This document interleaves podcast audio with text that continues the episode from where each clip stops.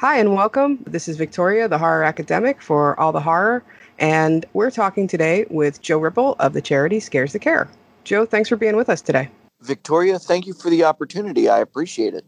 Definitely. We, uh, I've been a, a, a, fan of what you do for, for years now, and I'm, I'm happy to be able to share it uh, with the All the Horror community. And uh, let's tell them a little bit what the charity is about. So, if you could kind of describe what Scares does for me. Sure. Scares That Care is an all volunteer 501c3 charity organization. And each year, what we do is we select three families. They consist of a individual who is fighting breast cancer, a child or adult that's been severely burned, and a child that is severely sick. And what we do is we raise $30,000 and then we give each family a check for $10,000. That's great. Can you explain to me what kind of what makes scares different? You know, what what does this charity do and how do how do you approach uh, helping the families that makes us a little different than other charities? The way we're different from other charities, I would say number one, uh, like I said, we're all volunteer. So we don't receive a check or a salary for what it is that we do.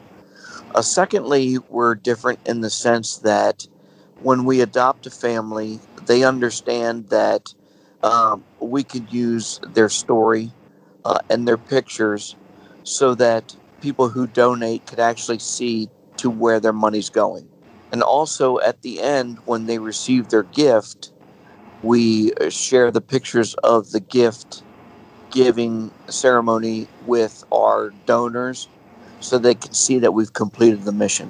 Which is great. It's it's you get to know the people that you're helping, which is is very it's it's it's a great feeling as someone who helps uh, give to the charity. Could you also explain or describe what the link is between Scares That Care and the horror community? Uh, the link is that we have to go back uh, a long time, back to the 90s, believe it or not. um, I was a police detective and my partner at the time had a three year old daughter who developed an inoperable brain tumor, and she passed when she was four years old. Uh, I had the honor to be one of her pallbearers. And at the same time, all of that was going on, I was the head of security for a major East Coast horror convention, which is now no longer in existence. And putting two and two together, I got to see how kind and generous horror fans truly were and they didn't have a banner with which they could donate back to people who are in need. Uh, and like I said, two and two together, and Scares That Care was born. Yeah, I mean, I remember Horrorfind back in the day. So, yeah, it definitely had its own community already, and we were just uh, ready and waiting for someone to help. And how about um, I know one of the recipients every year is a burn victim, and I know that that's very important to one of the uh, the members of the board. Can you talk about uh, Kane Hodder's involvement with the charity? Sure. Uh, uh, Kane Hodder himself is a burn survivor, and he really liked what we do. And uh, at the time, we were only assisting a sick child and a lady who was fighting breast cancer. The sick child obviously came because of my partner's daughter.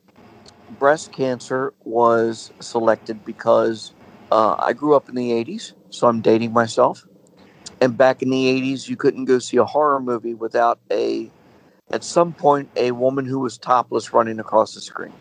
It's true. So we wanted to kind of give back if that makes sense. So we adopted a lady who was fighting breast cancer. But kane came to us and he said i would love to be a part of this. Is there any way you could incorporate an individual who is a burn survivor? And we said yeah absolutely. So we partnered with kane and now, each and every time we adopt a burn survivor, Kane is notified. And when we present the check, Kane likes to call them personally to, to give them some encouragement, to let them know they're not alone, to let them know that he's been through what they're going through. And uh, it really boosts their morale. Yeah, it's really great to see, too. Yeah. Well, we appreciate all the work that you and Scares That Care does and uh, if you want to find out any more, you can go to the scaresthatcare.org website and you can find out more about the charity. Anything else you wanted to let the people know, Joe? I think we've covered it all. I mean, we really appreciate everybody's support. and we would invite everybody to come out to our conventions, hopefully in 2021. We'll get back to that. Uh, we're planning two one in Racine, Wisconsin in April, and our main show in Williamsburg, as always, in August. So we have an open door policy. If you uh, you don't even have to like horror, if you just like to maybe enjoy haunted houses or something like that, and you like helping people, come on out. We'd love to have you. Yeah, it's a great convention.